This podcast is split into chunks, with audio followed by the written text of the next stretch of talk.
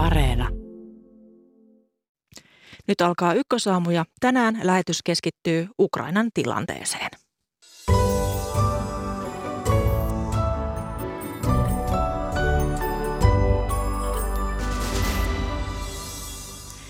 Venäjän presidentti Vladimir Putin päätti eilen tunnustaa Itä-Ukrainan separatistialueet. Tilaamaan etelä- ja keskiosissa 0-8 astetta ja pohjoisessa on miinus Mitä Venäjän päätös merkitsee heijastusvaikutusten kautta Suomelle? Sitä ruoditaan kansanedustaja Raadin kanssa. Puhumme myös välikysymyksestä, jonka perussuomalaiset, kristillisdemokraatit ja liikennyt ovat jättäneet polttoaineiden ja sähkön hintojen noususta. Minä olen Mira Stenström. Hyvää huomenta.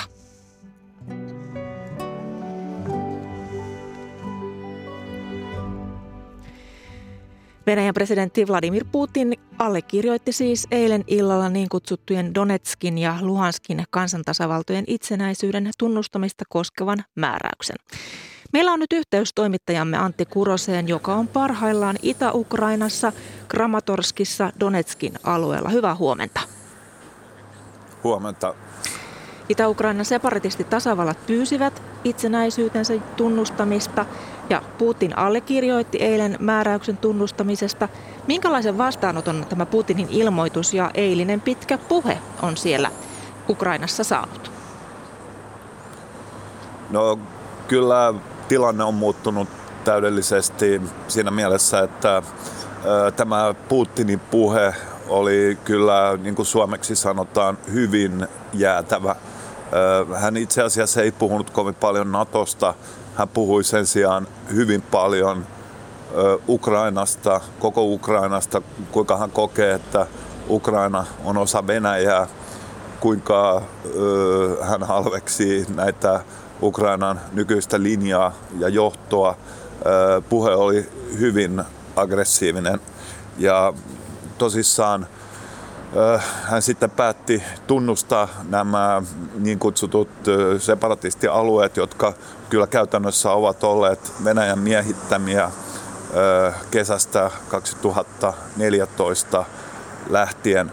Ja, ja he sopivat myös sotilaallisesta yhteistyöstä ja ehkä tunnelmaa kuvastaa se, että tässä noin tunti sitten näin neljä Ukrainan taisteluhelikopteria lensi tästä yli tuonne rintaman suuntaan ja tämä on hyvin poikkeuksellista, koska kun tämä sota, Itä-Ukrainan sota alkoi keväällä 2014, silloin täällä lensi helikoptereita, mutta Venäjän johtamat joukot ampuivat alas jonkin verran helikoptereita ja sen jälkeen täällä Itä-Ukrainan sodassa ei ole käytetty ilmavoimia.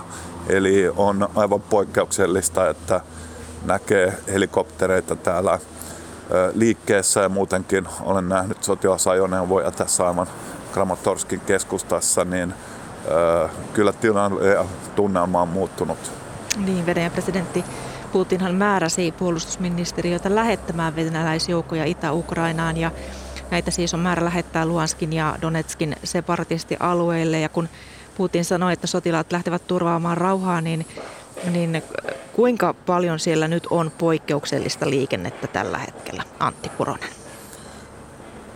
No kyllä Donetskista on raportteja, heti silloin viime yönä tai iltana jo siis näiden Venäjän kontrolloimien alueiden sisältä alkoi liikkua suuria määriä sotilasajoneuvoja kohti tätä rintamalinjaa, niin kutsuttua kontaktilinjaa.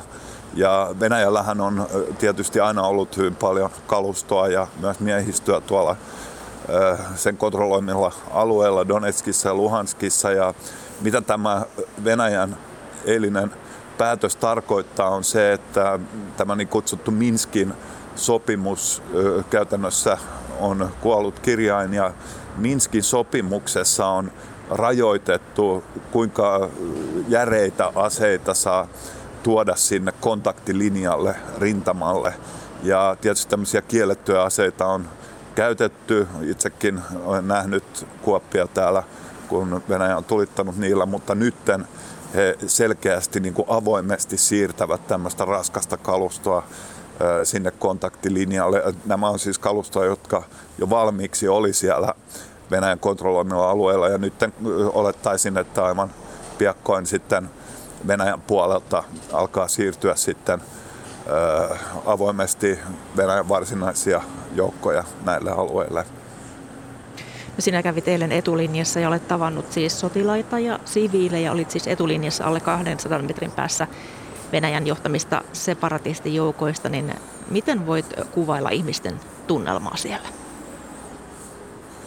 No kyllä tunnelma on hyvin pelokas. Eli nyt viime keskiviikkona nämä Venäjän johtamat joukot aloittivat tulituksen ja ö, niin kiva, että tulitusta ei ehkä ole ollut noin viiteen vuoteen täällä ja tilanne muuttuu ja itse asiassa olin tämmöisessä Zaitseman etulinja paikassa, joka on tuolla Luhanskin alueella tosissaan hyvin lähellä ö, näitä Venäjän johtamia joukkoja ja tänä aamuna tuli uutinen, että juuri siellä Zaitseman etulinjapaikassa, missä olin, niin siellä on on kaatunut kaksi Ukrainan sotilasta ja kolme haavoittunut vakavasti tänä yönä. Ja se, se kertoo varmasti tästä intensiteetistä. Ja siellä oli esimerkiksi yksi siviilien talo, johon oli osunut iso granaatti. Onneksi kukaan ei ollut kotona. Ja sitten siellä oli käytetty tämmöistä, oli näitä kraatereita, hyvin järeitä granaatteja, jotka ovat Minskin sopimuksessa kiellettyjä, mutta tosissaan nyt tämä Minskin sopimus on kyllä varmasti käytännössä aika kuollut kirjain. Mikä visio tällä hetkellä siellä Ukrainassa on, että, että jos noita Venäjän joukkoja on, on määrätty sinne separatistialueelle, niin onko Venäjä tyytymässä näihin alueisiin vai minkälaisia suunnitelmia sillä mahtaa olla eteenpäin? No tässä saa nyt nähdä näitä kommentteja, mutta kyllä täällä Ukrainassa tosissaan tämä käänne otetaan hyvin, hyvin tosissaan. Nämä helikopterit ovat varmasti siitä yksi, yksi merkki ja ö, ehkä tärkeää keskeistä siinä Putinin puheessa, joka täytyy omasta mielestänikin, olen kyllä en muista, että olisin nähnyt niin tavallaan aggressiivista puhetta häneltä. Ja se puhe niin kuin nimenomaan puhui koko Ukrainasta ja kuten, miten Putinin mielestä koko Ukraina on osa Venäjää tai Venäjän niin kuin, piiriä ja, ja kuinka Ukraina on luisumassa pois Venäjästä ja että Putin ei voi sallia sitä. Eli kyllä täällä varmasti ollaan varsin huolestuneita siitä. Antti Kuronen, kiitos näistä tiedoista ja toivotan sinne Itä-Ukrainaan Kramatorskiin rauhallista päivänjatkoa. Kiitos Antti kaikesta. Kiitos. Sitten matkaamme tuolta Ukrainasta Venäjälle Moskovaan. Siellä on kirjeenvaihtajamme Erkka Mikkonen. Hyvää huomenta. Hyvää huomenta.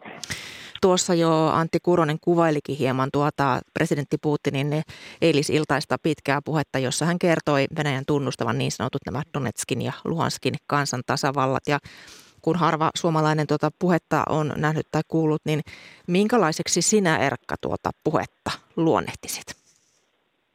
No kyllä se oli kylmää kyytiä ja oikeastaan sellainen hyvinkin tunteikas vuodatus siitä, kuinka Putinin mukaan Venäjä on kokenut historiansa aikana vääryyksiä. Putin siis kyseenalaisti tuossa puheessaan koko nyky-Ukraina valtion olemassaolon ja ja piti sitä ikään kuin Leninin ja, ja Venäjän kommunistien tekeleenä ja virheenä. Ja hän myös syytti Ukrainaa tämän venäjänkielisen väestön kansanmurhasta ää, siellä Ukrainassa ja, ja väitti, että Ukraina ja länsi uhkaavat suoraan ää, Venäjää ja, ja perusteli sillä tätä päätöstä. Ja kaiken kaikkiaan sävy oli siis hyvin uhkaava, mutta toisaalta tällaisia samanlaisia väitteitä on kuultu ennenkin Putinin suusta ja, ja, ja täällä ää, Venäjän mediassa ää, näitä väitteitä on myös viljelty pitkän aikaa ja kyse onkin siitä, että Putin nyt sitten hyödyntää tätä Venäjän valtiomedian rummuttamaa propagandaa ja, ja saa Venäjän kansan parissa asian näyttämään siltä, että Venäjä ja venäläiset ovat tässä niin kuin uhreja ja Putin on sankari, joka taistelee pahaa maailmaa vastaan. Vaikka todellisuudessahan Venäjä nyt sitten vie joukkojaan tuonne Ukrainan lailliselle maaperälle ja kyseenalaistaa sitten täysin suvereenin valtion. Niin, miten, miten tuota, tämä kapinallisalueiden tunnustus ja asevoimien lähettäminen Donetskiin ja Luhanskiin Venäjällä on oikein otettu vastaan?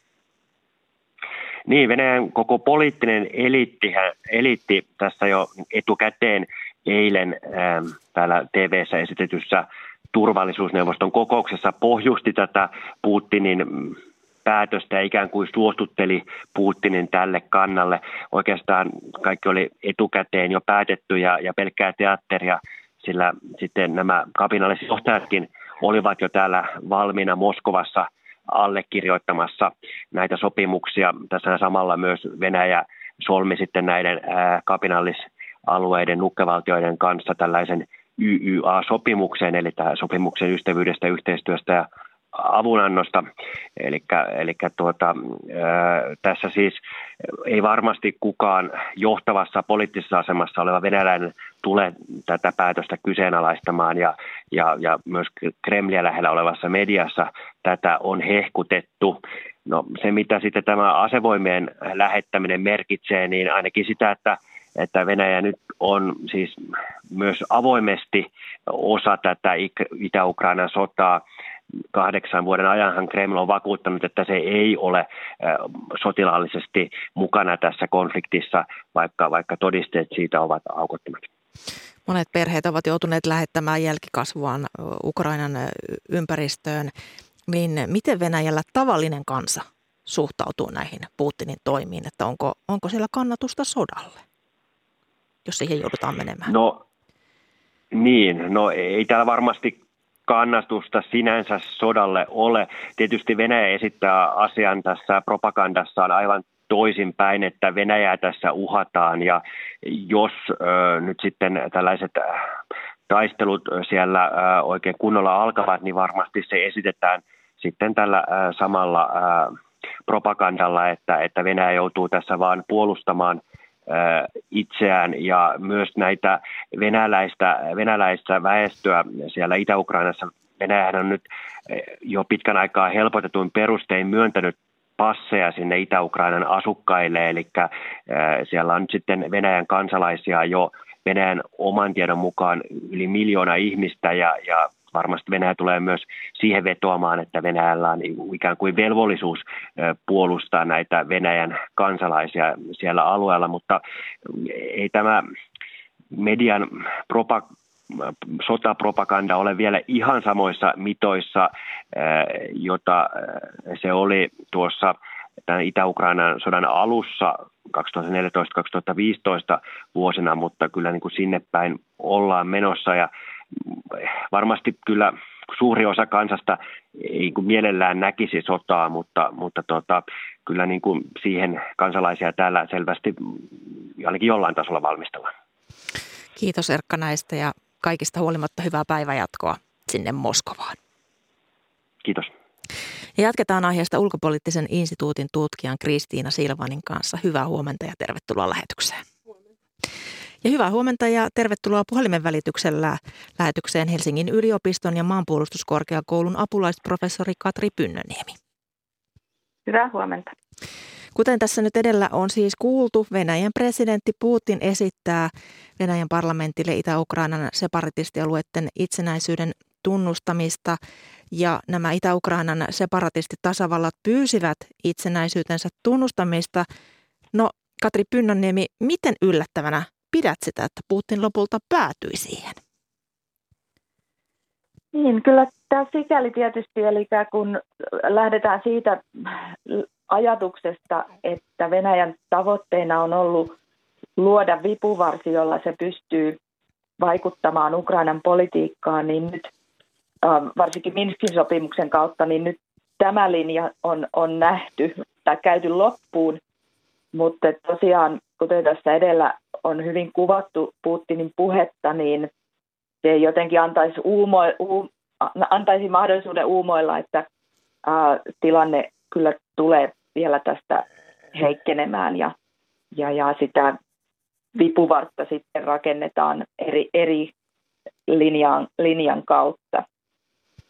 Nythän EUn ulkosuhteita johtavan Josep Borrellin mukaan Putinin päätös lähettää sotilaita Donetskiin ja Luhanskiin on toinen suora aggressio Ukrainaa kohtaan. Borrell tuomitsi jo aiemmin Putinin päätöksen tunnustaa näiden separatistialueiden itsenäisyys. Niin Katri Pynnäniemi, tarkoittaako tämä siis käytännössä, että Venäjä ottaa yksiselitteisesti nämä separatistialueet haltuunsa? Onko se sotatoimi?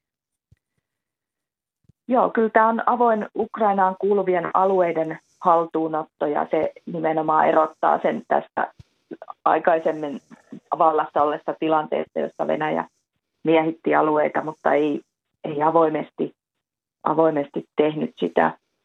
Mm, mutta tulkitaanko se sotatoimeksi, niin uh, kyllä näitä reaktiot nyt siihen suuntaan tietysti antaa, antaa viitteitä – ja tässä on todellinen vaara siitä, että tulee Ukraina ja Venäjän välinen avoin sotilaallinen yhteenotto. Niin helpottaako se siis tämä toimi, että, että venäläisjoukkoja on matkalla tänne separatistialueelle, niin sitten mahdollista etenemistä, Venäjän etenemistä vielä syvemmälle Ukrainaan?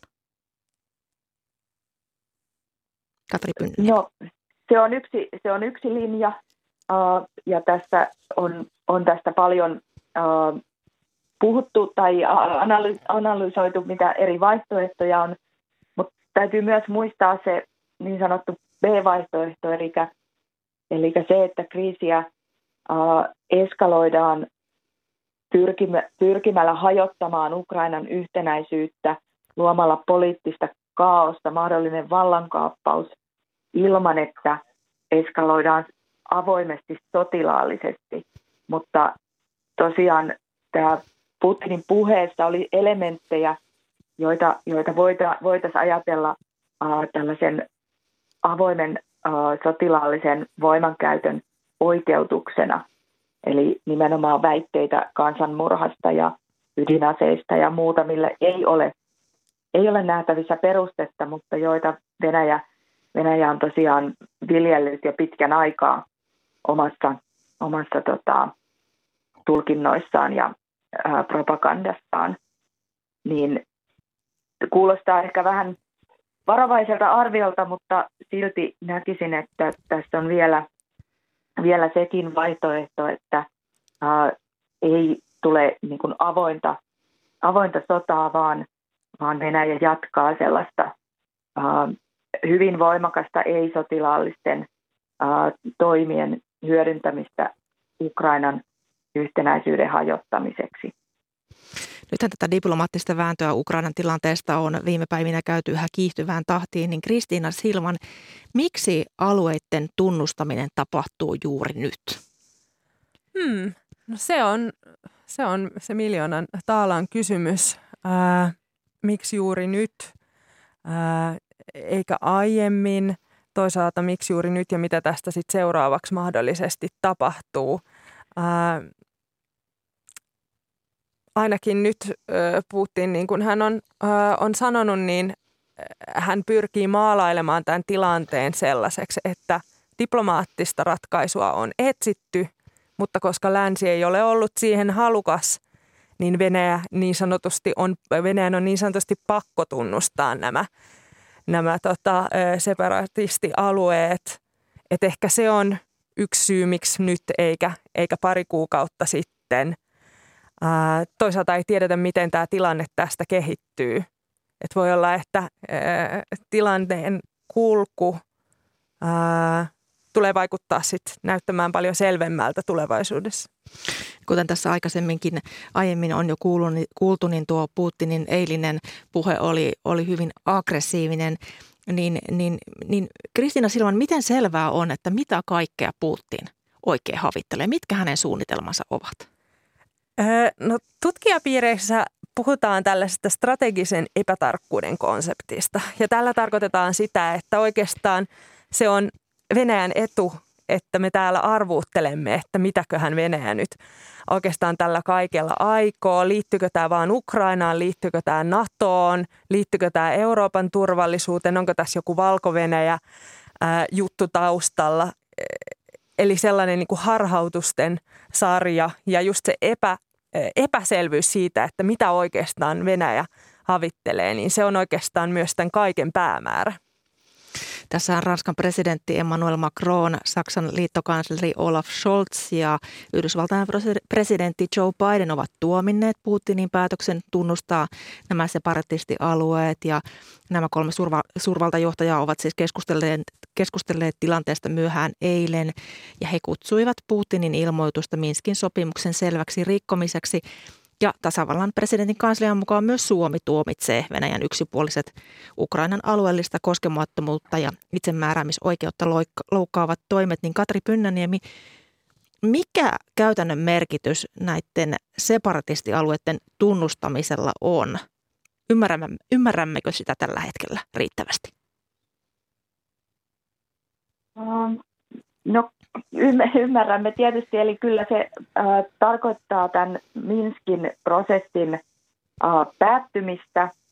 Ja, ja sitten, äh, koska on tehty, Venäjä samanaikaisesti teki nämä sopimukset, äh, joiden perusteella se voi ikään kuin perustella sitten äh, voimankäyttöä äh, Ukrainaan vastaan tällaisena puolustuksellisena tekona. Ja tämä, vaikka se kuulostaa meiltä hyvin oudolta, koska Venäjä nimen, Ukraina nimenomaan on tässä ollut, ollut uh, se vastaanottava osapuolue ja Venäjä, Venäjä toimii hyökkäyksellisesti, niin tämä on heidän niin kuin Venäjän, Venäjän omassa uh, propagandassa tai siinä omassa tulkinnassa olennainen piirre, että aina perustellaan jollakin vaikka sitten itse luodulla sopimuksella sitä sodan oikeutusta. Eli täältä löytyy nyt sellainen äh, niin kuin Venäjän kaipaama äh, ponne sille, sille heidän mahdolliselle sotilaallisen voiman, voiman käytölle.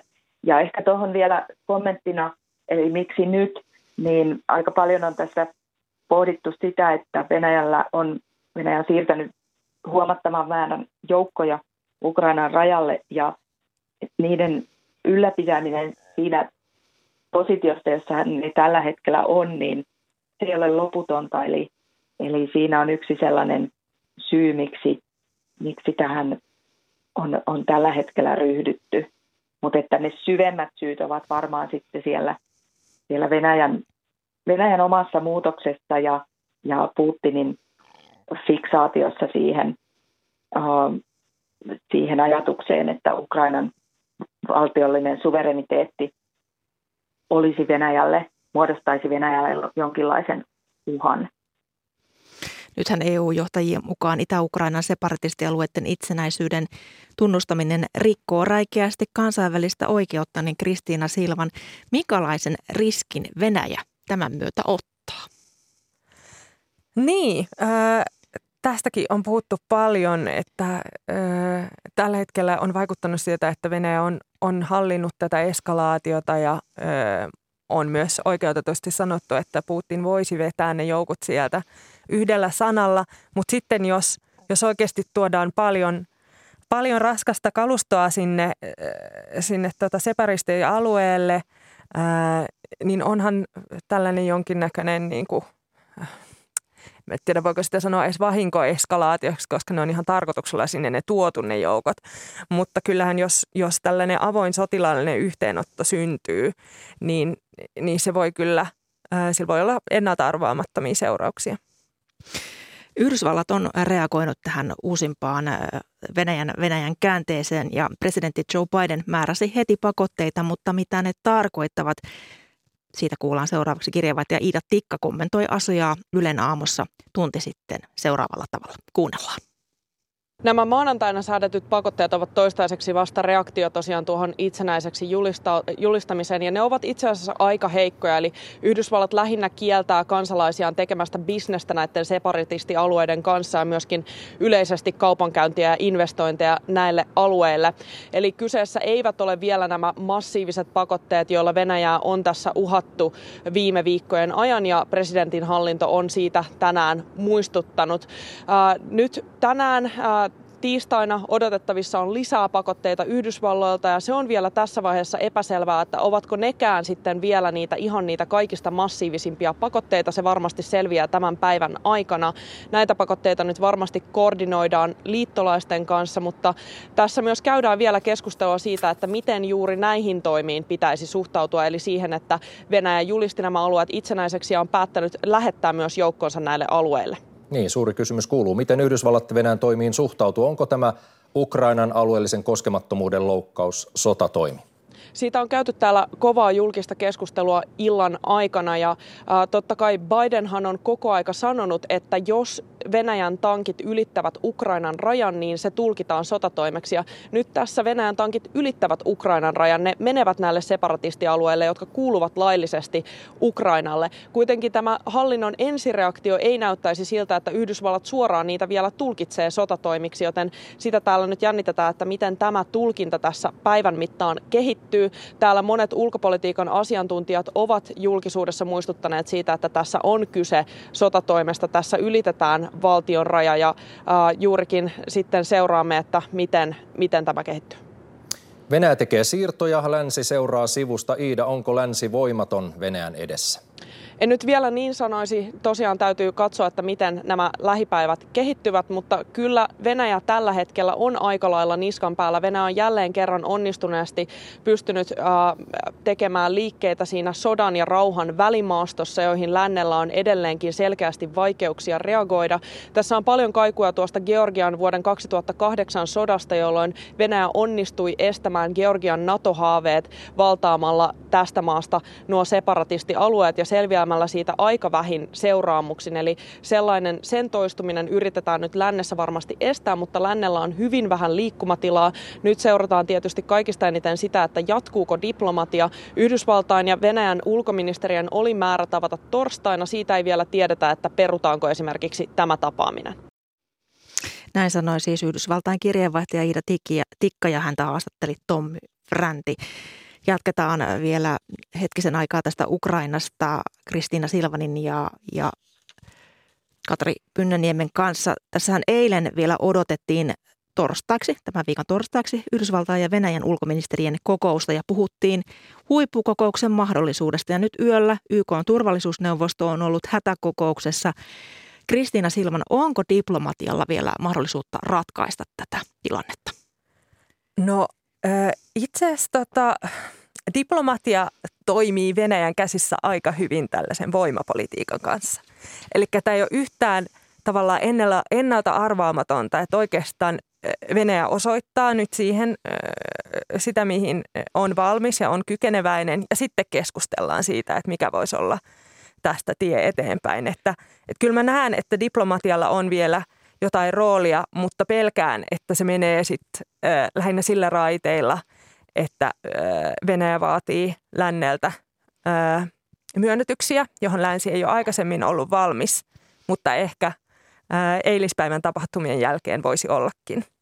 Katari Pynnönniemi, tavallaan sama kysymys myös sinulle tästä diplomatian mahdollisuudesta verrattuna sitten näihin pakotteisiin, joilla on uhattu, mutta ilmeisesti nämä pakotteet eivät kuitenkaan saa Putinia järkkymään. Niin, ehkä pakotteilla, no, no katsotaan nyt minkälaisia paketteja sieltä tänään, tänään sitten tuodaan julkisuuteen, mutta että kyllähän diplomatia tietysti siellä taustalla toimii, vaikka, vaikka tässä avoin sotilaallinen konflikti eskaloitus lisää. Eli ne ei ole toisiaan poissulkevia asioita, mutta sitten toisaalta vaikka YK on turvallisuusneuvostoa ajatellaan, niin Venäjähän siellä pystyy sitten blokkaamaan näitä, näitä päätöslauselmia ja on sopivasti myös turvallisuusneuvoston puheenjohtajana tällä hetkellä. Nythän tässä on, on vielä sellainenkin käänne, että Valko-Venäjä ja Venäjä pitivät yhteisen sotaharjoituksen, joka päättyi sunnuntaina, mutta alkuperäisten suunnitelmien mukaan, kun sotajoukkojen piti lähteä valko pois, niin joukot jäivätkin Ukrainan rajan tuntumaan. Niin kuinka tarkkaan tätä suuntaa Katri Pynnönniemi on nyt syytä seurata? Kyllä ehdottoman tarkasti myös, myös tätä, eli siellä on näiden harjoitusten lisäksi myös, myös muuta joukkoa. Ja, ja sitten jos ajatellaan, yksi kiinnostava elementti tässä on Venäjän ja Valko-Venäjän yhteinen sotilasdoktriini, joka on 20 vuotta sitten viime, viimeksi, viime versio ja nyt on marraskuussa uusittu, jossa, jossa on sitten hyvin paljon samoja elementtejä kuin näissä Venäjän turvallisuusvaatimuksissa länneltä ja, ja, ja vahvistetaan siis käytännössä ää, tätä sotilaallista integraatioa tämän valtioliiton jäsenten välillä.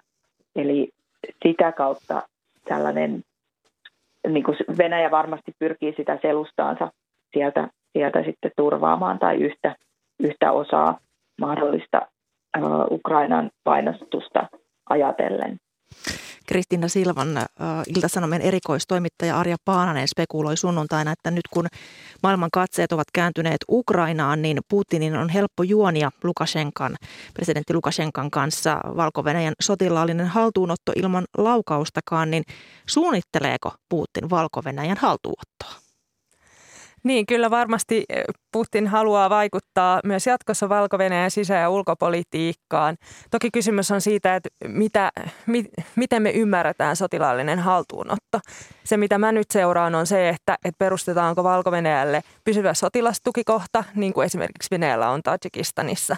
Että kyllä tämä, voi olla, että tämä sitten tulkittaisiin sotilaalliseksi haltuunotoksi. Tällähän hetkellä nämäkin joukot joutuvat sieltä aikanaan lähtemään – Ää, mutta jos, jos lähitulevaisuudessa käviskin niin, että, että venäläiset joukot sinne jäisivät, niin kyllä se, se muuttaisi aika lailla valko asemaa suhteessa Venäjään. Katri Pyynönemi, miltä tämä, tämä arvio sinun korviisi kuulostaa, että onko Putin suunnittelemassa valko haltuottoa? No vaikuttaa siltä, että päälinjat tästä, jota kutsutaan siellä tosiaan tämän integraation syventämiseksi, niin ne on sovittu tuolla marraskuussa. Ja toki se on, jää nähtäväksi, että miten, miten niin kuin syvällisesti näitä talouden ja muiden sektoreiden integraatio niin kuin tullaan toteuttamaan, mutta kyllä tämä on ihan oikeansuuntainen arvio, eli, eli tässä on nyt se, mitä Lukasenka tähän asti on vastustanut, eli näitä pysyviä Venäjän tukikohtia maassa, niin varmasti hänen mahdollisuutensa tällaiseen ja ehkä halukkuuskin on, on, on tämän kriisin aikana, konfliktin aikana muuttunut. Apulaisprofessori Katri Pynnäniemi Helsingin yliopistosta ja maanpuolustuskorkeakoulusta sekä ulkopoliittisen instituutin tutkija Kristiina Silvan. Paljon kiitoksia näistä arvioista ja vierailusta Ykkösaamussa. Kiitos. Kiitos.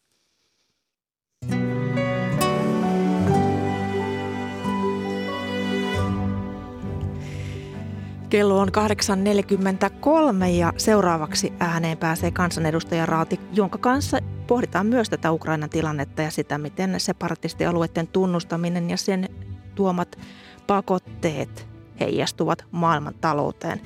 Puhumme myös sitten tänään käsiteltävästä, käsiteltävästä perussuomalaisten liikennytin ja kristillisdemokraattien jättämästä välikysymyksestä – siellä puhutaan siis polttoaineiden ja sähköjen hintojen noususta, mutta aloitetaan ensin tällä Ukrainan tilanteella. Tervetuloa lähetykseen kansanedustajat Lulu Ranne perussuomalaisista. Hyvää huomenta. Huomenta. Tervetuloa ja hyvää huomenta Hanna Kosonen keskustasta. Hyvää huomenta. Ja hyvää huomenta ja tervetuloa Hanna Holopainen, anteeksi Mari Holopainen vihreistä. Kiitoksia, hyvää huomenta. Hyvää huomenta. Kuten tässä nyt lähetyksen edetessä on kuultu, niin tosiaan Venäjän presidentti Vladimir Putin esittää Venäjän parlamentille näiden Itä-Ukrainan separatistialueiden itsenäisyyden tunnustamista, niin, niin otetaan kommentit kaikilta. Minkälaisin miettein seuraatte tällä hetkellä tämän tilanteen kehittymistä, Luluranne? No tämähän on oikeastaan ollut odotettavissa, että Putin ei millään lailla kunnioita meidän Minskin sopimusta, ei etenee niin kuin pala palalta hivuttamalla, että tilanne pahenee ja, ja se tietenkin on äärettömän huolestuttava ja toivoisi, että nyt se läntinen maailma yhdistyisi tässä ihan kertaheitolla, että, että, että tilanne on hirvittävän vakava. Mari Holopainen, minkälaisen mietteen sinä seuraat maailmanpolitiikan kehitystä tällä hetkellä? Synkin miettein toki ja olisi toivottavaa, että EUn yhteistyö tulee jatkumaan hyvin voimakkaana ja, ja pystymme myös tunnistamaan nämä riskit, joita ei ehkä sitten kuitenkaan viime vuosina ole ihan riittävän ajoissa aina tunnistettu. On uskottu siihen hieman liikaa, että, että kehitys Venäjällä saattaa mennä toiseen suuntaan, siihen meidän toivomaamme suuntaan, mutta nyt on ilmeistä, että, että näin ei, ei todellakaan ole käynyt. Ja Suomi on toki muun Euroopan kanssa tuominnut nämä toimet. Hanna Kosonen, olemmeko kenties olleet sinisilmäisiä Venäjän kanssa? Mitä sinä ajattelet tästä maailmanpoliittisesta tilanteesta tällä hetkellä? No ehkä tässä on paljon sellaista ihmisten toiveikkuutta ja uskoa hyvään, että, että ihmiset olisi järkiintyneet, nähneet nämä maailmansodat ja muistaisi historiansa, että sotahan on järjettömintä, mitä voi, voi ihminen tehdä ja, ja on tosi tosi niin kuin kurjaa, että, että ihminen on edelleen niin typerä näköjään. Nythän Yhdysvallat on sanonut määräävänsä tänään tiistaina pakotteita Venäjälle. Britannian on myös määrä julkistaa uusia Venäjän kohdistuneita, kohdistuvia pakotteita. Myös EUn ulkosuhteiden johtaja Josep Borrell sanoi illalla EUn aikovan ottaa uudet pakotteet välittömästi esiin, jos Venäjä tunnustaa Itä-Ukraina nämä separatistialueet ja niiden itsenäisyyden ja päätös näiden pakotteiden hyväksymisestä vaatii EU-jäsenmaiden ministerien hyväksynnän, niin miten odotatte Venäjän reagoivan pakotteisiin, että onko tässä suomalaisyritysten syytä olla huolissaan? No, Mari Holopainen. Viime kierroksella vaikutukset olivat pelättyä pienempiä Suomelle ja, ja oikeastaan – kohdistuivat erityisesti elintarviketeollisuuteen, joka ei ollut riittävän ajoissa sitten lähtenyt hajauttamaan vientiä ja nyt siinä on onnistuttu ja uskon, että suomalaiset yritykset pärjää kyllä oikein mainiosti. Me olemme keränneet ennätysmäärin rahoitusta uusille startup-yrityksille ja on tosi tärkeää, että tämä kehitys jatkuu, että meidän elinkeinorakenne on mahdollisimman monipuolinen, niin silloin nämä vastapakotteiden riskit eivät myöskään kohdistu meihin yhtä lailla. Hanna Kosonen. Kyllä tämä tilanne on tosi vakava myös suomalaisen elinkeinoelämän kannalta ja talouden kannalta. Eli, eli meillä on kuitenkin Venäjän vientiä ulkomaan kaupasta tavaroiden osalta 5 prosenttia, palveluiden osalta 3 prosenttia. Ja vaikka on pieniä prosentteja, niin se on sitten, sitten kokonaisuudessa iso, iso asia. Ja, ja tietenkin tämä vaikuttaa tosi vahvasti energiahintojen nousuun, koska Venäjä on iso energiantuottajamaa ja sillä voi olla niin kuin sit monenlaisia seurauksia, että, että on tosi, tosi haastavat, mutta vähän epäselvät ajat toki vielä, vielä niin kuin näkyvissä. Luluranne aivan varmasti tulee vaikuttaa ja sen takia täällä kansallisesti täytyykin tehdä mahdollisimman paljon niitä toimia, että vaikutukset on vähäisiä ja se liittyy oikeastaan suoraan myöskin tähän meidän välikysymykseen, että me olemme riippuvaisia Venäjän energiasta ja entistä enemmän ja, ja toivoisin tietenkin, että, että täällä tehdään, tehdään kansallisesti sellaisia ratkaisuja, että ollaan omavaraisia energian suhteen ja ollaan omavaraisia ruoan suhteen enemmän kuin tällä hetkellä. Nythän markkinat ja pörssi ovat reagoineet jo, pörssit reagoineet jo. Esimerkiksi öljyn hinta on noussut, niin miten paljon näette, että talouden epävarmuus on nyt lisääntymässä? Totta kai on lisääntymässä ja on selvää, että energian hintojen nousu on jo vaikuttanut talouteenkin ja, ja monen ihmisen elämään. Kyse on kuitenkin myös inflaatiosta, inflaatiosta kokonaisuudessaan, että se ei ole koskenut vain tiettyjä sektoreita, vaan hyvin laajasti kuluttajia. On myös todettava, että koronaepidemialla on ollut esimerkiksi vaikutus joukkoliikenteen käyttäjiin ja, ja siellä on merkittäviä vaikeuksia. Eli meidän täytyy ajatella tätä tilannetta kokonaisuutena. Semmoiset liian keskitetyt toiveikkaat toimet niin ei välttämättä pure parhaiten ja, ja olisikin huomioitava, että, että myöskin bensiinin hinta on ollut jo aiemmin yhtä korkealla. Eli toivoisin semmoisia ylireagointien välttämisiä, joihin mielestäni tämä perussuomalaisten välikysymys ohjaa. Mutta onneksi hallitus on tehnyt varsin maltillisia toimia ja, ja vihreät on ollut vaikuttamassa siihen, että, että ne toimet ovat kohtuullisen järkeviä. Hanna Kosonen. Kyllä tässä tota, markkinat on tällä hetkellä syöksykierteessä. Moskovan pörssi on, on niin dipannut tosi pahasti jo, jo eilen ja, ja Euroopan pörssit on siihen reagoineet. Helsinki siinä mukana. Tämä on niin kuin lisää tälle, tälle tota energiahintojen nousulle ja inflaatiolle, mikä, mikä tässä meillä on ollut jo käsillä. Eli, eli nyt, nyt tavallaan näinä päivinä on sitten lisämomentti saatu, saatu aikaiseksi ja, ja kun, kun tässä asiantuntijoita on kuunnellut, niin aika epäselvänä tuntuu olevan heilläkin se näkymä, mikä on ainut, mitä voidaan, voidaan niin kuin sanoa, että ei tämä ainakaan niin kuin semmoista vakautta tämä liikehdintä siellä Venäjä-Ukraina-akselilla tuo. Lulu Ranne. Joo, välikysymyksessä, joka tänään siis käsitellään, niin keskitytään siis siihen aivan ydinkysymykseen, että mitä me voimme, minkälaista politiikkaa meidän pitäisi tehdä, jotta meidän yrityksemme, jotta meidän kansalaisemme pystyisivät elämään ja toimimaan tässä yhteiskunnassa paremmin. Se, mitä tässä toistaiseksi on nyt tehty ja vaikeutettu Suomessakin elämistä on, että, että me pistettiin se hiilineutraaliustavoite tiukemmaksi kuin missään muualla EU, EUssa. Meillä on erittäin tiukat päästöoikeudet, meillä on, on tota, jakeluvelvoitteetta ollaan kiristämässä. Ja jos mietitään sitä, että tämä esitys, mitä sieltä on nyt hieman nyt tullut hallituksen suunnalta, niin siellähän ollaan itse asiassa vaikeuttamassa tätä tilannetta sillä, että lisätään edelleen silppua ja byrokratiaa sen takia, että ja paikataan uusilla pienillä tuilla. Ei puututa siihen ydinongelmaan, mikä meillä on. Eli me ollaan kierteessä tässä elämisen hinnan ja tukien kierteessä ja tässä ollaan vakavien kysymysten äärellä. Ja meillähän on täysin mahdollista omilla kansallisilla päätöksillä laskea veroja ja hakea niitä korvaavia tuloja muualta. Meillä on myös mahdollista antaa tälle vihreälle siirtymälle pidempi aika niin, että meillä on teknisesti, teknologisesti kypsiä ja taloudellisesti niin kuin mahdollisia ratkaisuja. Ei niin, että nyt loikataan ja tehdään kalliimmaksi Suomessa eläminen ja myöskin tehdään vaikeammaksi yritysten kilpailukyky. Et malttia pitäisi olla ja siinä me voimme itse vaikuttaa asioihin. Ei niin, että vaikeutetaan suomalaisten elämää, vaan niin, että ratkaistaan isompia ongelmia, katsotaan pidemmällä aikavälillä. No mitä hallituspuolueesta vastataan näihin, näihin mitä tästä perussuomalaisten luluranne luetteli? Pitkät pätkät tästä, tästä välikysymyksestä. Mari Holopainen. On tärkeää viestiä, että meidän täytyy siirtyä fossiilista polttoaineista ilmastokestäviin ratkaisuihin mahdollisimman pian.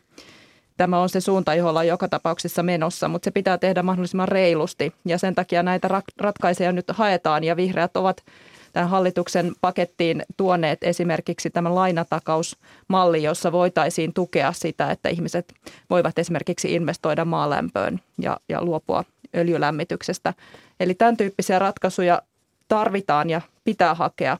Mutta olen ymmärtänyt, että perussuomalaiset on esittänyt aika tehottomia keinoja esimerkiksi – bensiiniveron alennuksia, jotka maksavat aivan valtavasti menetettyinä verotuloina. Ja silloin täytyy toki miettiä, että onko tämä kaikkein järkevintä rahan käyttöä. Ja, ja kyllä asiantuntijoiden mukaan niin se ei todellakaan ole sitä.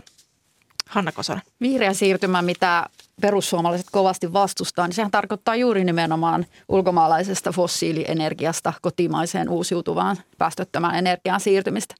Ja ajattelen kyllä niin, että siihen kannattaa siirtyä mahdollisimman nopeasti, jotta me ollaan mahdollisimman omavaraisia ja, ja jotta voidaan pitää, pitää energian hinta, hinta mahdollisimman alhaalla. Ja, ja tästä nyt on onneksi näkyviä, että, että ensi vuonna esimerkiksi Olkiluoden ydinvoimalla ja, ja tuulivoimaa tulee todella paljon lisää ja päästään, päästään todella paljon enemmän omavaraisempaan suuntaan. Ja tässä on myös tosi isoja näkyviä. Eli, eli tässä tuulivoiman ää, mahdollisuuksissa, niin meillä on mahdollisuus päästä jopa energiaviejäksi. Eli Lappeenrannan yliopisto on laskenut, että tässä on mahdollista saada jopa 20 000 työpaikkaa ja, ja vetyteknologian avulla sitten lähtee valmistamaan myös niin kuin omia polttoaineita ja todella päästä energiaviejäksi, että, että tätä pitää vauhdittaa tätä siirtymää nimenomaan.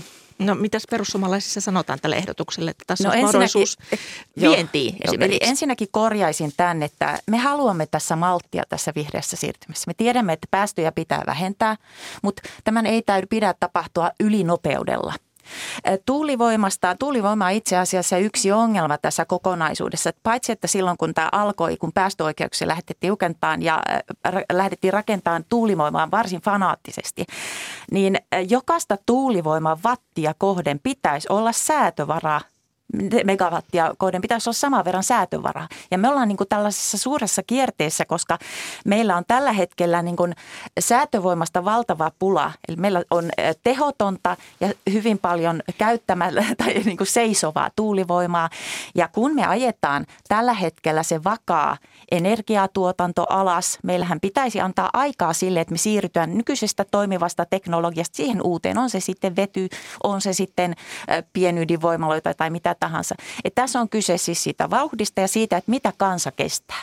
Meillä ei ole, vaikka saataisiin takauksia, saataisiin vähän tukiaisia lisää, tukien maksajien määrä vähenee ja ver, veroja ja velan ja tukiaisten kautta ei nousta tästä. Me halutaan, että meillä on rahaa innovaatioihin ja muihin, mutta tämä on se väärä tie. Veroja täytyy laskea, jotta ihmisillä on enemmän ostovoja myöskin yrityksillä. Pyydän, pyydän lyhyempiä puheenvuoroja, että kaikki, kaikki kerkeä, kerkeävät puhumaan, mutta minkälaiset mahdollisuudet, mahdollisuudet Hanna Kosonen esimerkiksi on veronalennuksiin?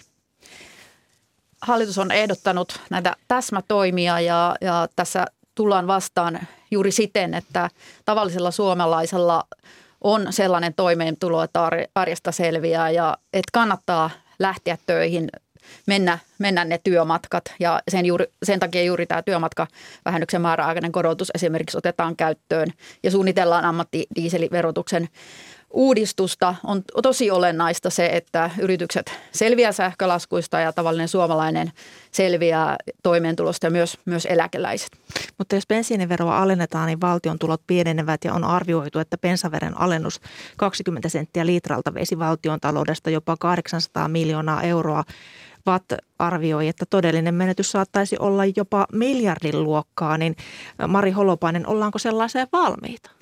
No eihän siinä olisi mitään järkeä, että tämä on juuri tämän perussuomalaisten ehdotuksen ongelma. Me te- tekisimme tehottomia toimia, jotka olisivat valtavan kalliita ja maksaisivat menetettyinä verotuloina, jotka sitten on kuitenkin pois jostakin. Ja perussuomalaiset eivät ole kertoneet, mistä he ovat sitten valmiita leikkaamaan. Mutta tällaisiin ratkaisuihin ei ole nyt ryhdytty ja, ja täytyy olla myös erittäin niin harkitsevainen niiden osalta myös tämän ammattidiesel-kysymyksen osalta myös, koska siinä menetetyt verotulot olisivat myös aika, aika isoja.